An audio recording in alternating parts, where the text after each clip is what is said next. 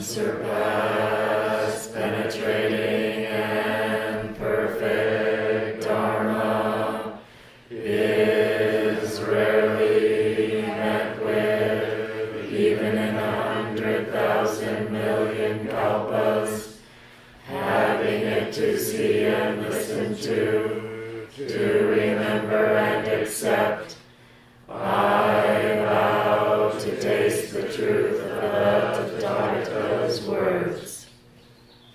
morning, everyone, and welcome to BZC Saturday Lecture. Today I have the good fortune to introduce today's speaker, Marie Hopper. Marie Hopper has been a member of Berkeley Zen Center for 25 years. As part of her Zen experiences at BZC, she has especially enjoyed kitchen practice. Uh, many of you have seen her in the Ed Herzog documentary, Old Plum Mountain, which is on our website, as well as available for sale and purchase at the uh, book table. And uh, it's actually one of my favorite episodes in there is when Marie is in the kitchen in a quiet yet enthusiastic manner imparting the uh, Dharma of kitchen practice to the students there uh, during Sesshin. It's a really, uh, it was a really great view. I'm not just saying it because she's here. It's really my favorite. That's good. My interview there. Um, over the years, she has explored family practice. She has two children with uh, her husband, Greg Denny, in addition to her own meditation practice. Currently, Marie is one of the co-facilitators of BZC's Coming of Age program.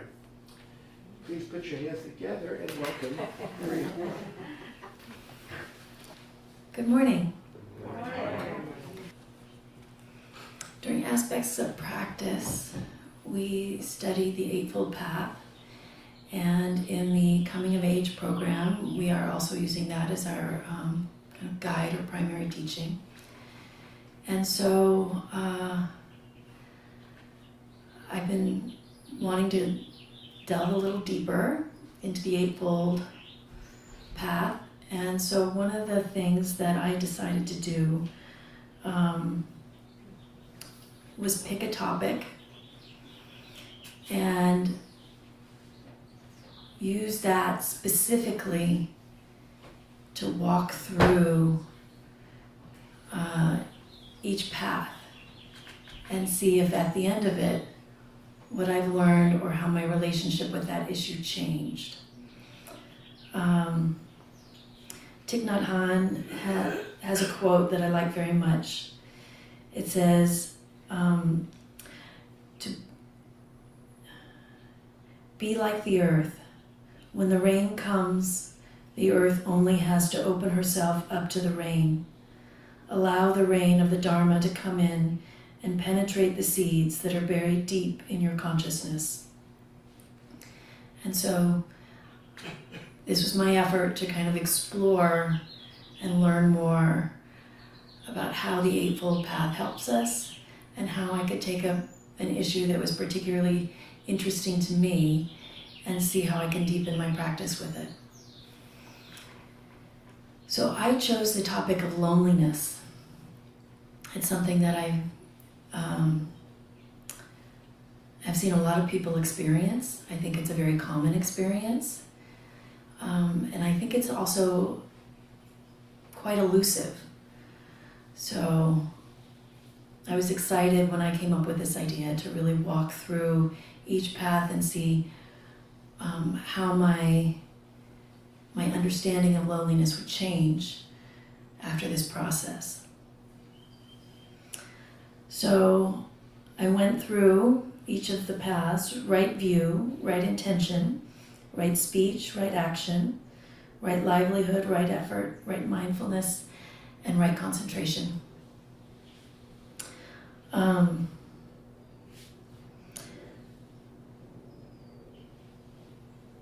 I'm going to start with right view. I'm just going to go through the list. um, so, in a nutshell, right view, things as they are, or I believe Suzuki Roshi would say, things, things as it is. Yes. Things as it is. Um, and so loneliness in a nutshell, as we understand it, um, loneliness is defined by the mental health profession as a gap between the level of connectedness that you want and that you have. Neuroscientists think um, that for loneliness, what is happening in your brain is the human brain, having evolved to seek safety in numbers, registers aloneness as a threat.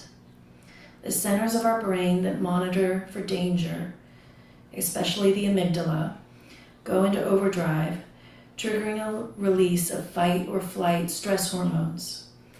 Your heart rate at times increases, your blood pressure and blood sugar levels increase to provide energy in case you need it. Your body produces extra inflammatory cells to repair tissue damage and prevent infection, and fewer antibodies to fight disease or virus. In other words, when you feel threatened, you become defensive and defend yourself.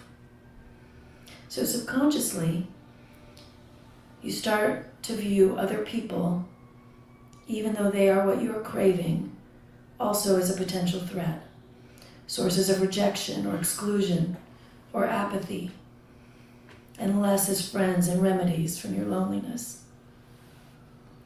So already there's a conflict there.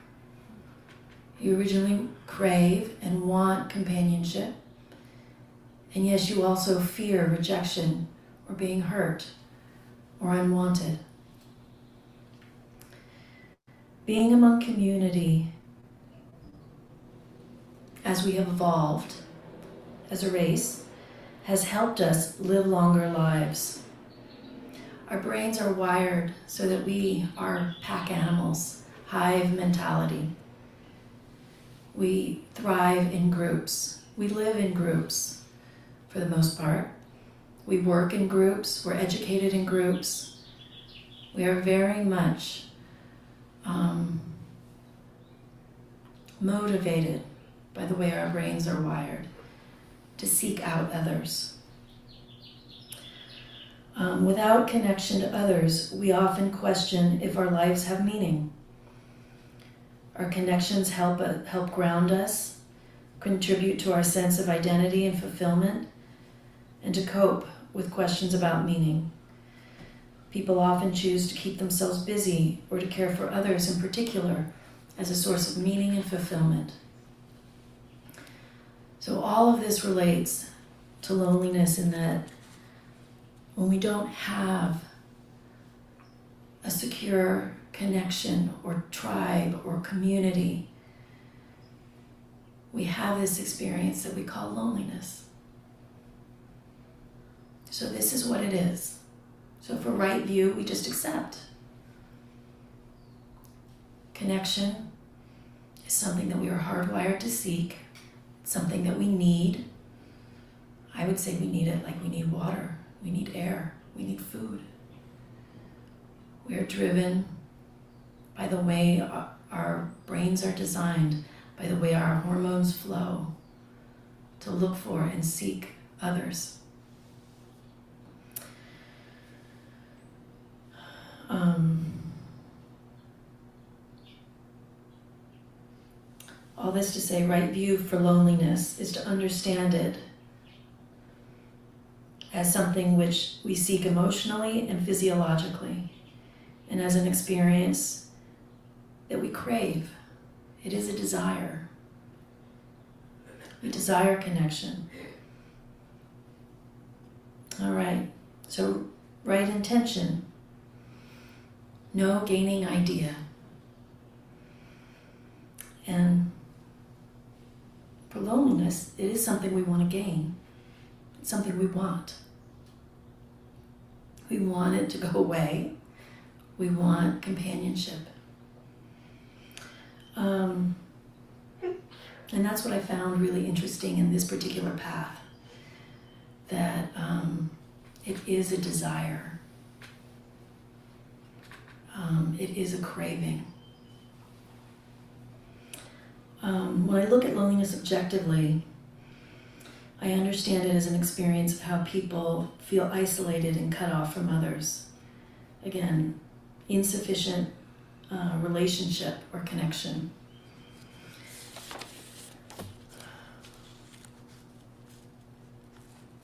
But when I look a little bit more,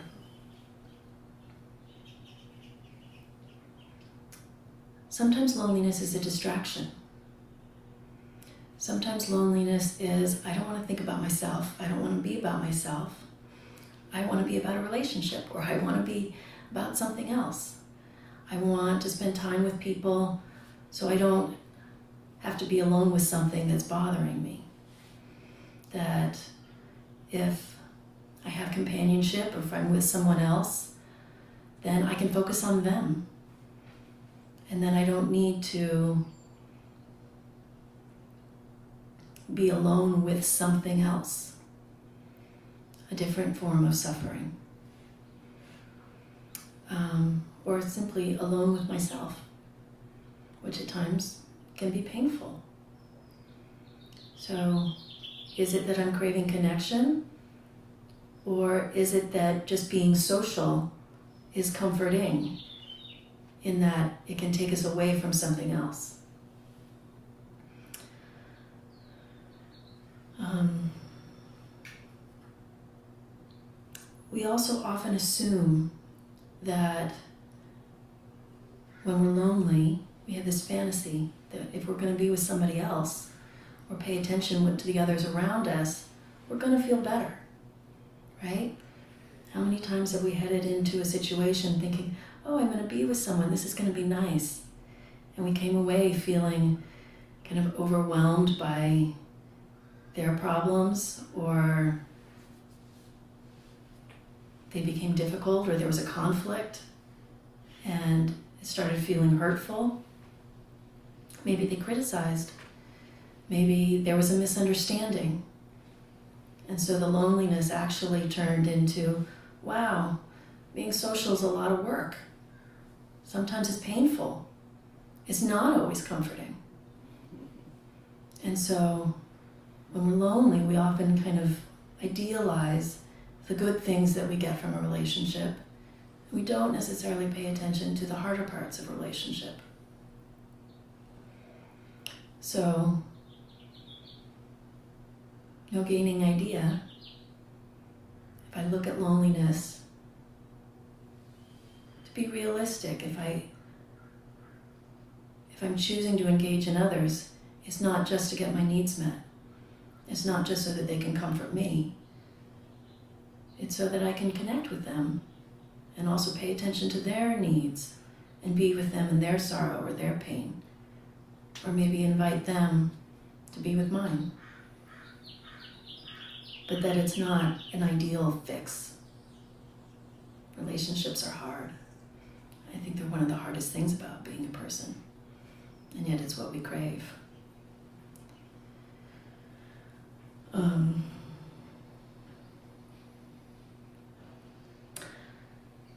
so to hold loneliness with right intention, I can try to look deep, deeply at my desire so that I can peel back what the la- peel back the layers and see both my desire to connect, my fantasy for being seen and nurtured, and be seen for the best part of myself, and the struggle and hard work and the vulnerability that comes with a real relationship and possibly being seen not at my best. And then hold and tolerate and try and lessen my grip on the desire for things to be different. Right speech. All right. In a nutshell, abstaining from lying and diversive or abusive speech. Um, this path was also really useful for me as I looked at loneliness because I thought that it can be really hard to talk about it. Loneliness, to tell somebody or talk about feeling lonely, requires vulnerability. It's not like it's not something people necessarily like to admit. Because when we talk about it, all of a sudden there's the potential for shame or for blame. Am, am I alone because there's something wrong with me? Did I do something? Do other people, like everyone else in the world, that, does everyone else have a relationship with other people? Do they have friends and a happy family and connections and I don't because maybe I've done something wrong? So to talk about it, we really start to connect with the other part of loneliness. It's not just the ideal fantasy that being with others is going to make me feel better and is going to make me feel whole and connected. When I look at loneliness and I try and talk about it, it brings up the fear of why people might not like me. Again, we're hardwired to be part of a tribe, and the fear of being rejected by a tribe is painful. It's scary. And so for so right speech for me really helped me see the hesitation, like why we don't reach out. Like if it's something we crave, if it's like water and air, why don't we just take a breath? Why don't we just have a drink of water? Why don't we just reach out to others? Well, because we're afraid. And there's the potential for feeling shame and blame.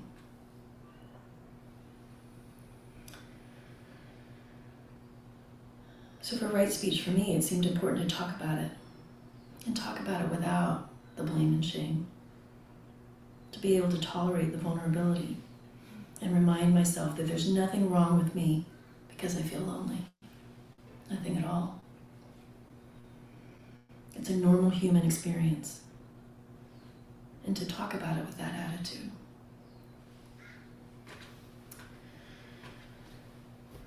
Okay, right action. Right action is to refrain from killing others, or kill, sorry, killing all other living beings, from stealing or harming others, and instead we act to support life, practice giving, and respect for our relationships and the boundaries of others.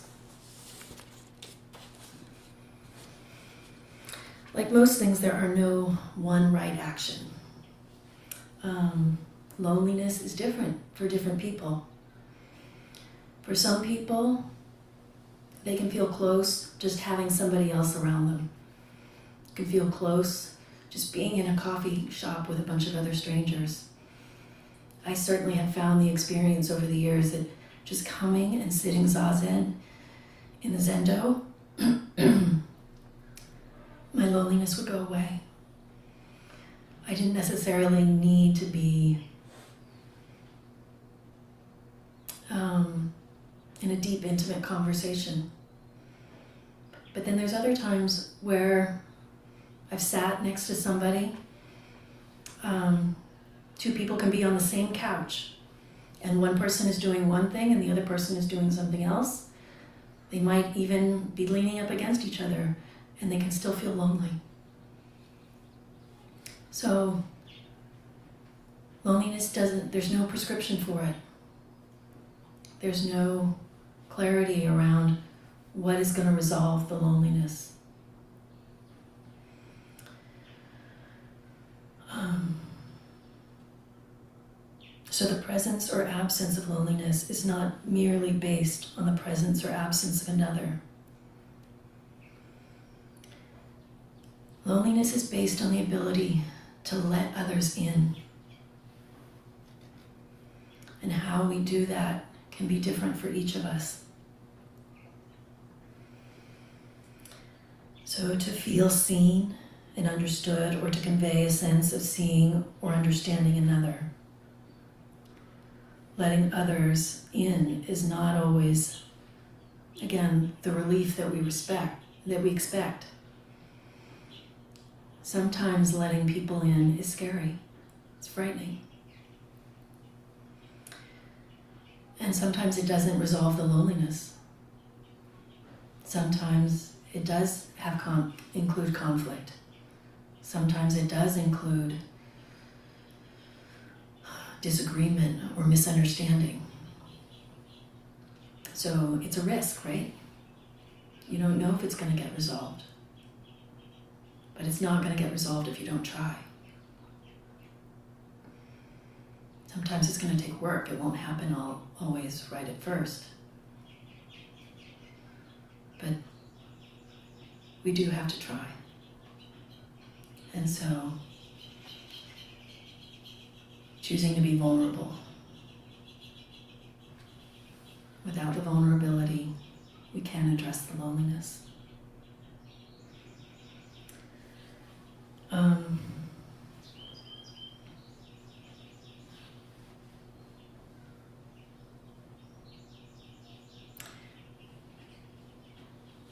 this doesn't just apply to people. We have lots of things that we can connect to, but we have to let it in. And letting things in is one of the things I think um, we have to be very conscious about what we let in and what we don't. So, for example, a lot of people can find being in nature very comforting. And we don't necessarily feel as lonely when we connect to nature. And yet, connecting to nature also means witnessing ultimately climate change and other things where there's a lot of suffering and pain in, in, the, in what is happening to the natural world. Um, we can connect with the food we eat. We can connect with an idea, um, an idea that's important to us. We can connect with an expression of something artistically or creatively. But when we re- when I started to really look at what it means to let in, I found there are a lot of different ways we can let things in. And all of those things can help us feel less lonely.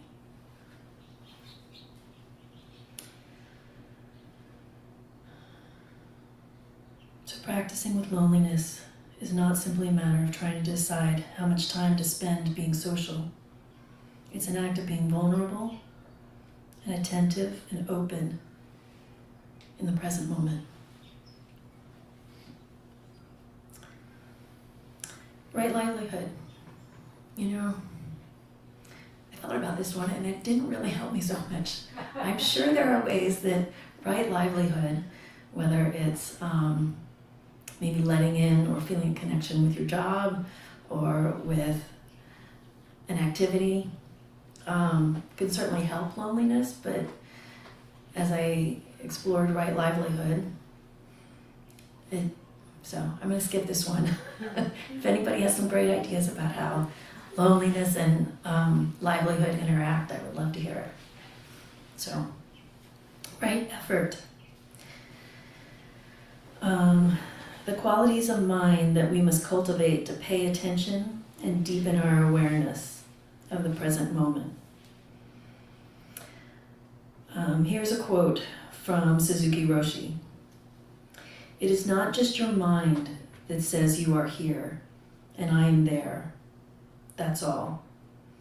Originally, we are one with everything.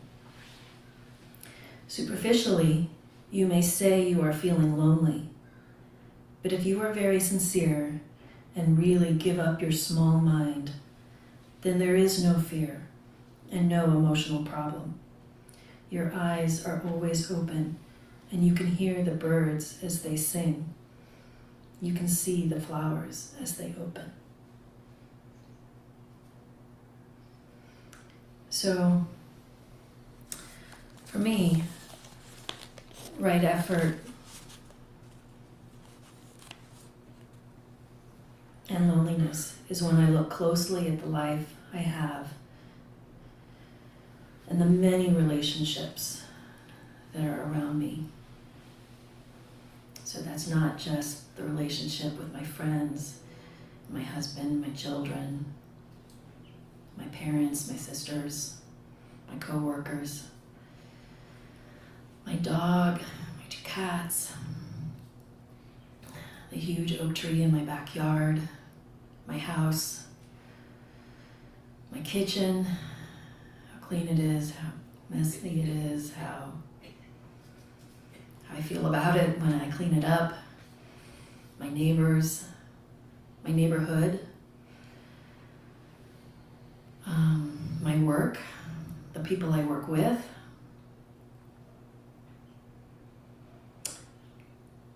The plants that are growing in my garden, the lemon tree that I have grown from seed and that I look at every day to see how it's getting bigger, that I want to plant in the yard this spring. The water levels that I check, probably too much uh, to see, and how excited I am that most of California is now out of a drought, and how happy I am about that. There are so many things to connect to. And that when I think about them, I don't feel as lonely anymore.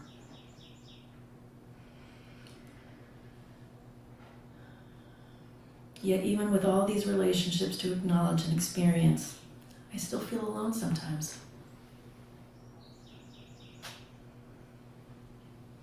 And so when I, I do, I look at the desire underneath it.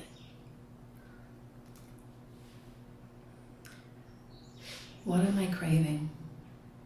What am I needing? What am I longing for? Is it that I need help? Is it that I'm feeling overwhelmed by something?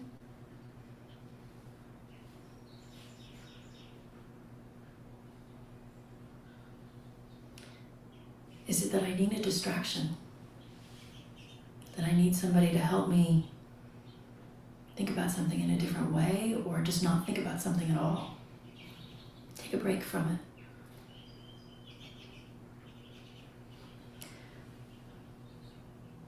So, in this way, I, I found as I was walking through these paths, loneliness is often a craving, it's a desire for wholeness, for purpose, to feel that I matter, to feel that I'm valued, have an experience of belonging.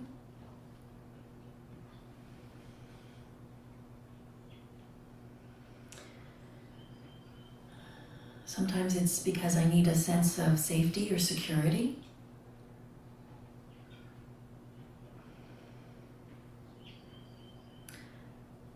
When I am alone with my pain or with doubt or with feeling overwhelmed, companionship does help, but I don't just want companionship. I think it comes back to just wanting to feel nurtured, to grow, to feel loved, and to feel connected.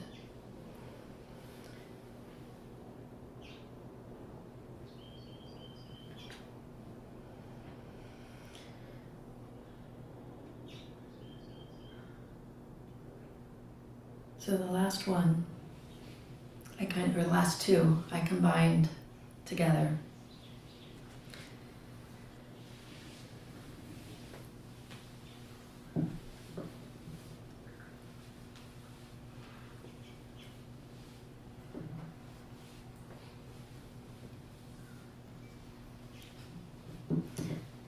Right mindfulness and right concentration.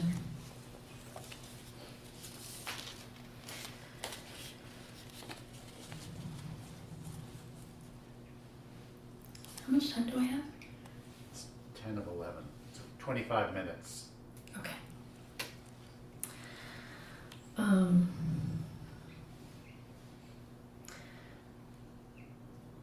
So when I I looked at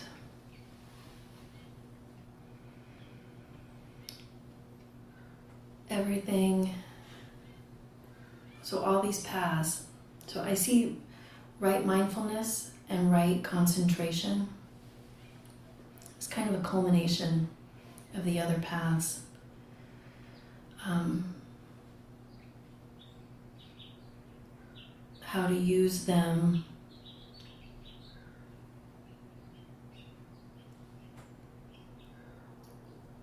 to really deepen our ability to be in the present moment. To take all those lessons and look um, into the wholeness of the present moment. And so for loneliness, what came to me is that it's a gate. Any moment that I feel lonely is an opportunity. Not only for me to deepen my own awareness of what I'm needing or wanting, but deepen, deepen my connection to everything that's in the present moment. And not that I'm being superficial, but that I'm not really paying attention to all that is around me and all that is possible. And so to use loneliness as a reminder. Um,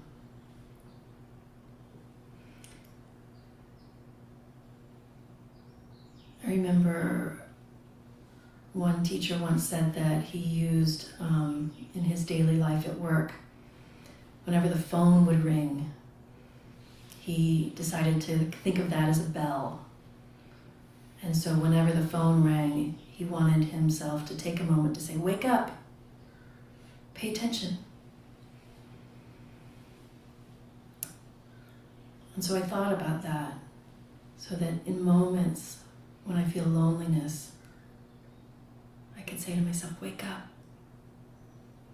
Look at all that's around you, all the things that you could connect with, endless possibilities. And that helped.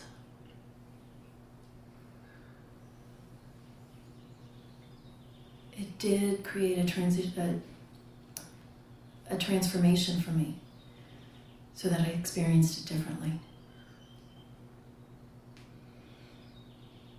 And it's still going to be, so loneliness is still going to be there at times, or aloneness. And it's still uncomfortable. It's uncomfortable because it's raw and it's intimate and it's vulnerable. And sometimes it's scary. Loneliness is a paradox because we're never alone. And yet, we are utterly alone. We are born alone. We die alone. Nobody can help us with that. And yet, we all are born and we all die. And there are birds, and there are trees, and there are communities, and there are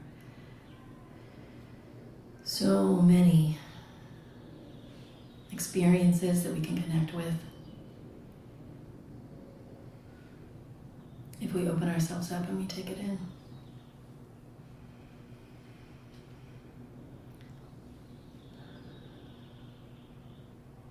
And so when I thought about myself and my own loneliness,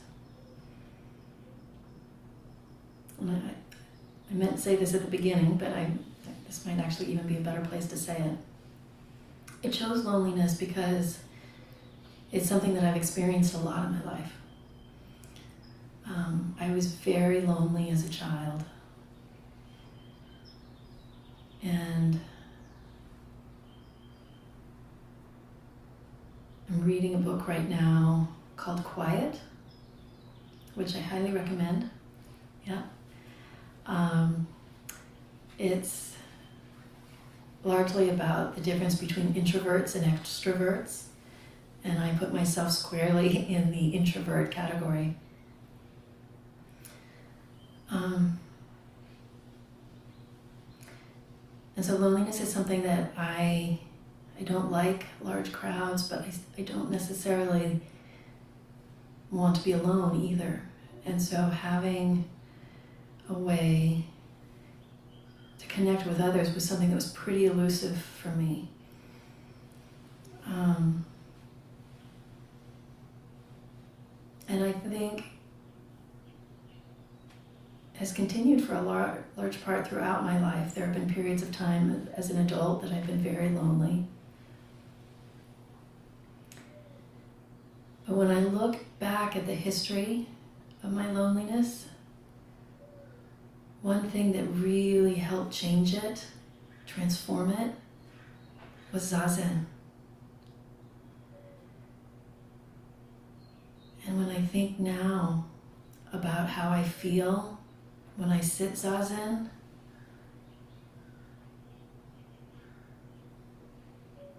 it goes away. Zazen really helps me connect with everything that is a part of my life that I can avail myself to, that avails itself to me. But I have to let it in. I can't just sit with it. And I think that opening up, that letting in, hadn't always thought of the kind of dropping, dropping in, dropping down, that experience we have when we settle into zazen. I had not really thought of it as an opening too, but that's what it is for me. More so now that I've kind of become conscious of it. So,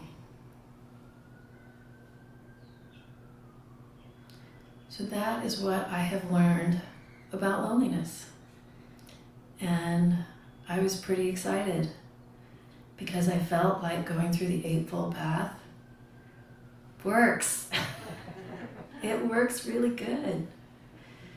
Um, it really helped me transform what has been a very painful experience in my life, throughout my life, into a deep, meaningful teaching that is now a gate in my life that I am not afraid of, that I know what to do with, I know how to work with it,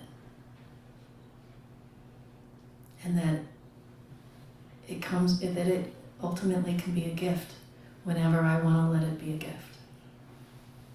And I don't like necessarily thinking of suffering as gifts because it's not always. But in this case, it was for me. And I was grateful for that. So I think we have enough time, so I have some things I want to read. Um, I read this in my last talk, so but I want to read it two ways. This is a quote from Thich Nhat Hanh. And first I'm going to read it as he wrote it. Without suffering, you cannot grow. Without suffering, you cannot get the peace and joy you deserve. Please don't run away from your suffering. Embrace it and cherish it. Go to the Buddha, sit with him, show him your pain. He will look at you with loving kindness, compassion, and mindfulness, and show you a way to embrace your suffering and to look deeply into it. With understanding and compassion, you will be able to heal the wounds in your heart and the wounds in the world. The Buddha called suffering a holy truth because our suffering has the capacity of showing us the path to liberation. Embrace your suffering and let it reveal to you the way to peace. So I'm going to change the word suffering to loneliness. And this was just really interesting to me, so I wanted to share it. Without loneliness, you cannot grow. Without loneliness, you cannot get the peace and joy you deserve. Please don't run away from your loneliness. Embrace it and cherish it. Go to the Buddha, sit with him, and show him your pain. He will look at you with loving kindness, compassion, and mindfulness, and show you a way to embrace your loneliness and to look deeply into it. With understanding and compassion, you will be able to heal the wounds in your heart and the wounds in the world. The Buddha called suffering, sorry, the Buddha called loneliness a holy truth because our loneliness has the capacity of showing us the path to liberation. Embrace your loneliness and let it reveal to you the way to peace. And I have one more thing I'd like to read to you. Um, it is a poem by one of my favorite poets, Brian Andreas.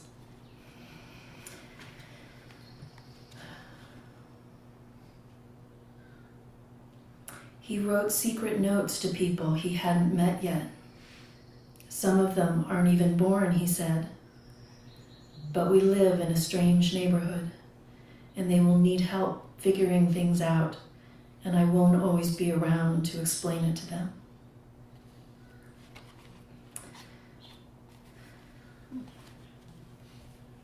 There are notes everywhere for all of us. Maybe it is an heirloom from three generations back. Maybe it's something Sojun wrote that speaks to you. Maybe it's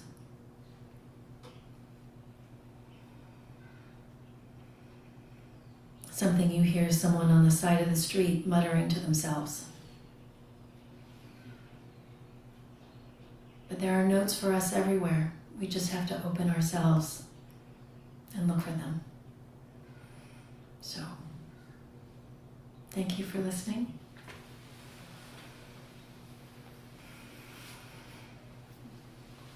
Yes. Well, thank you so much for your talk. I really appreciate your vulnerability in front of all of us. I think that's so beautiful. Um, I think we all have those type of feelings that you shared, and by speaking of them, which we could call right speech, we do connect with each other. Mm. I mean, that's how we connect by opening ourselves up. So um, I hope that all of us um, feel free to do that. And as far as loneliness, um, for me, I'm coming here almost every afternoon now because that's um, sometimes the only contact I have with people during the day and just sitting zazen with people that I don't know very well, but being surrounded uh, by those people um, certainly helps me with my feelings of loneliness because I live alone. I think it's interesting for you to talk about this because you have a spouse and children, but I know that um, just those that situation doesn't often take care of loneliness. That's right. so thank you for sharing this. Thank you. Peter. Uh, Marie, thank you so much for this talk. Um, I don't even know where to begin to say how useful and, and engaging it is. Um, just that it, in some ways I find my brain sort of boiling it down to how do we increase our capacity to really engage with the, uh, the imperative of survival and thriving. And uh, this has been, you you touched on so many particular ways in which it's possible for all of us to kind of uh, increase our, our vulnerability while at the same time finding the courage to explore things that we uh, don't know how to work with. Thank you. Thank you. Hozan. I just, I was thinking about livelihood. Oh, good. Um, and I think that for me, the context is, so there's right livelihood. Right livelihood is the, uh, the other side of that is wrong livelihood. And I think what, so I see each of these as a step of the path. And, uh, we need to have right livelihood, which is livelihood that connects us, that allows us to feel whole, whereas wrong livelihood leads in the other direction. Yes, that's true. So I think that it's, it's not so complicated. That part of the very essence of what makes something right livelihood is that it ha- allows us to feel connected. Yeah, I mean, somebody asked me, I've been teaching at Union Theological Seminary, and I'm, I'm sort of coming to my idea of Buddhism as what connects. Mhm. Mm, If it connects, then one can see it as Buddhism. If it divides, then it's not Buddhism. mm. That's pretty simple. Yeah, that's good. Thank you. I'm sorry, I don't know your name. I'm Preston. I'm new. Hi, Preston.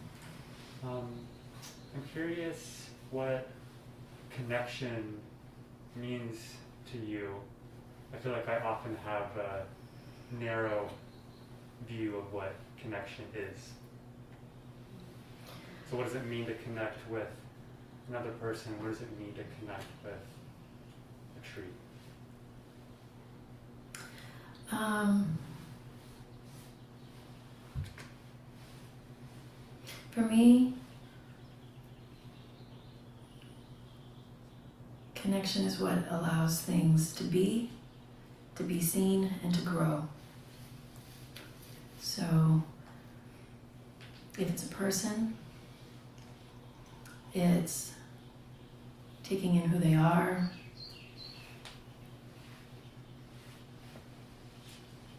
Um, so listening, attending to, respecting. And so then if it's a tree,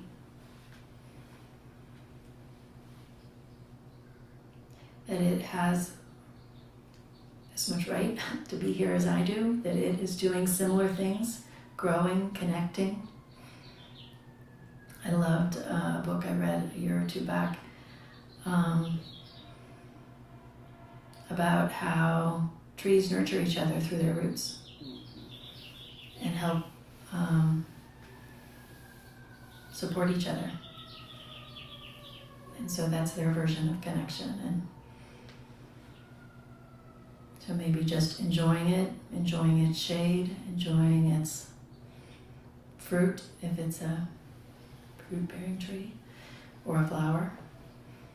But just that it has a aspiration similar to mine to grow, to be. And that that sense of connection can feel comforting.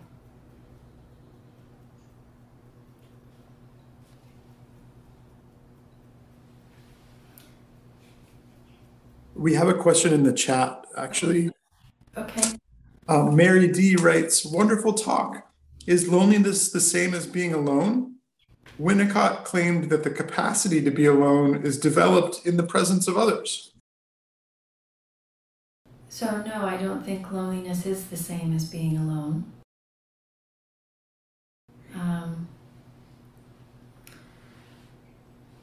sometimes I want to be alone.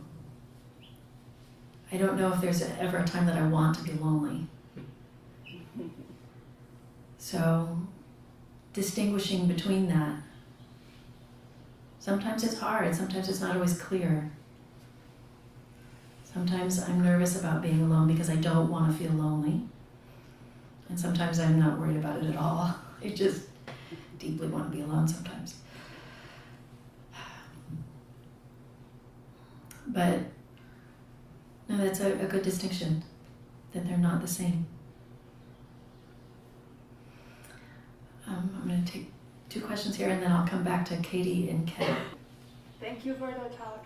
Sometimes there are people I really care about in a maybe deep state of loneliness where they want to connect but are also afraid to connect. Do you have any thoughts or suggestions on what to do as a friend or um, what to do for loved ones in those situations? Did you guys hear the question? No. Okay. The, the question was um, when somebody is lonely and sad, not doing well, um, and you want to help them, what do you do? Is that. Um, so, for a lot of people, there is, they get caught between the wanting connection and also being afraid to let others in. Often they're being very judgmental of themselves or they're afraid of judgment from others. And so they're struggling with the being able to let them in. Um, and so, what you can do, you want to respect their boundaries, of course, of how much they are willing to let you in or not. We can't force people to let us in. But we can say, I'm here, and this is how I see you. I see that you're struggling, and I want to help. Or I see that you're struggling, and I'll wait till you're ready to let me in. But I'm here and I want to come in. I want to be part of what comforts you. And sometimes we use words to say that directly. Sometimes maybe we prepare a meal for someone and either share it with them or stay with them while they enjoy it. But we keep coming back and we keep letting them know I'm here. I'm here. And over time, they'll let you in.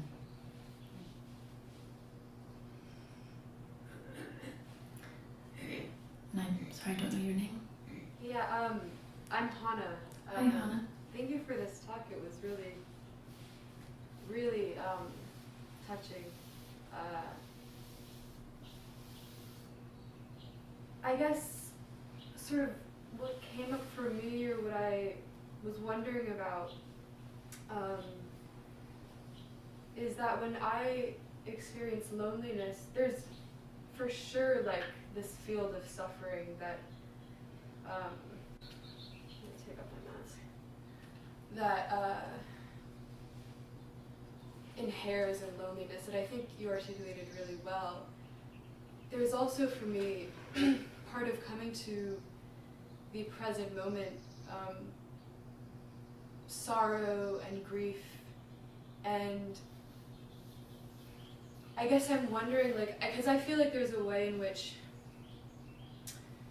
I have to attend to that as well as be open to, you know, all that's able to be connected to in the present moment, like simultaneously almost. Mhm. Um, but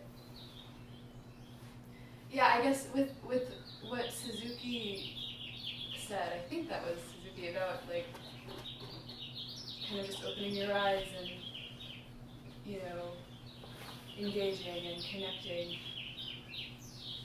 It's I find that difficult to do, um, or at least I can't do it in a seamless way. There's still this feeling of sorrow that isn't in the field of suffering. It's more of like a true kind of emotion that's speaking or like saying something.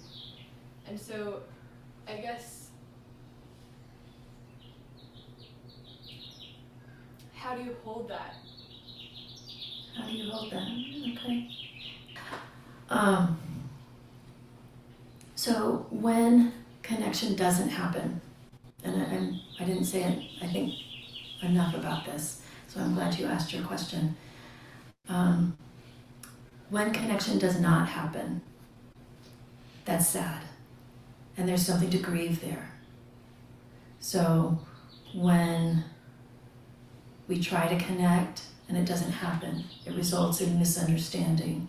When it results in conflict, that's painful, that's sad, that's, that's a loss. And so, how do we deal with our vulnerability when our worst case situation happens? How do we deal with the grief and sorrow or sadness when connection doesn't happen? And I think to see it for what it is, is that there's something in the way. Often, when people are having a hard time communicating, what they're having a problem doing is listening and accepting. So, when we're trying to have something, we're trying to convey something, and the other person isn't understanding, it's often because they're trying to convey something different to us. And so, to really stop in the present moment, what's happening there? What is each person longing for? Is it to the, is it to be heard? Is it to be validated or respected for something? For a perspective or choice or an opinion? But to really come back and say, what's going on right here? What, what is needed and what is not, what need is not being fulfilled? And sometimes we have to really break it down. And it's not,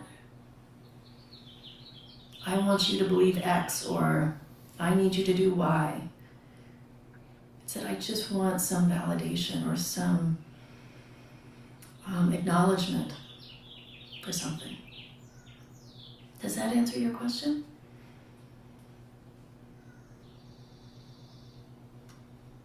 It's it answers a part. It answers some of it, I think. Yeah. Okay. A, a good chunk. Okay. Well, maybe we can talk more later. Um, I'm Ken and Katie have had their hand up. I was just thinking, when I think of loneliness, one of the things I think about is uh, how it's not just in me or in my personal relationships, but in the whole society and systems around me. So, how much of our society is built around nuclear families, for example, or um, the feeling, the delusion that being an adult means not asking for help, not needing help um, and just the like kind of sometimes overemphasis on independence and autonomy and you know that kind of thing. Um, also recognizing that connection and community are difficult. You know, you don't get exactly what you ask for.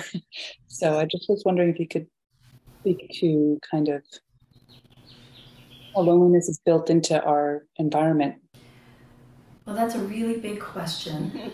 And so, in a nutshell, I think loneliness is getting worse actually because we are becoming more and more isolated. There are more and more people living alone.